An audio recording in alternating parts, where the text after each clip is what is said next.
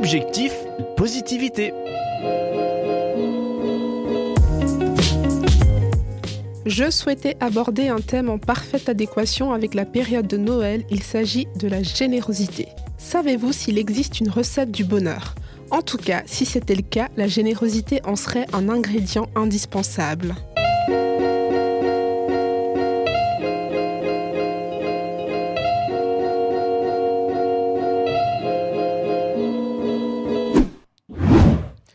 Je vous propose d'évoquer ce thème de la générosité sous trois angles. Angle 1, générosité et bonheur.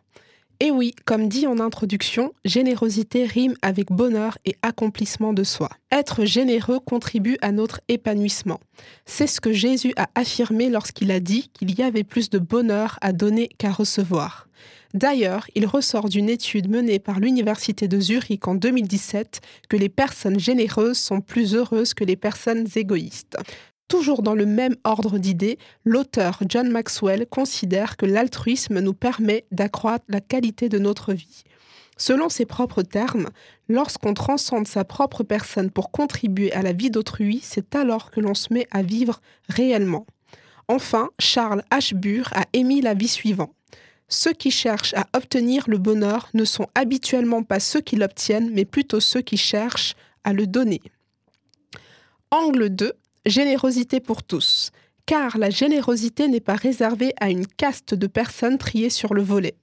Nous avons tous le potentiel d'être altruistes, non pas par miracle, mais par des actes de générosité posés délibérément, intentionnellement. C'est en forgeant que l'on devient forgeron, c'est en posant des actes de générosité que l'on devient généreux.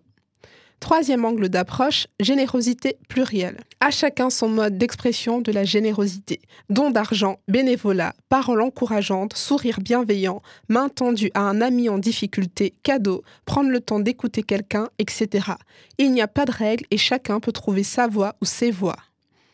Pour finir, laissons-nous inspirer par Albert Schweitzer qui a dit ceci. On peut voir la valeur d'un homme à ce qu'il donne et non à ce qu'il est capable de recevoir.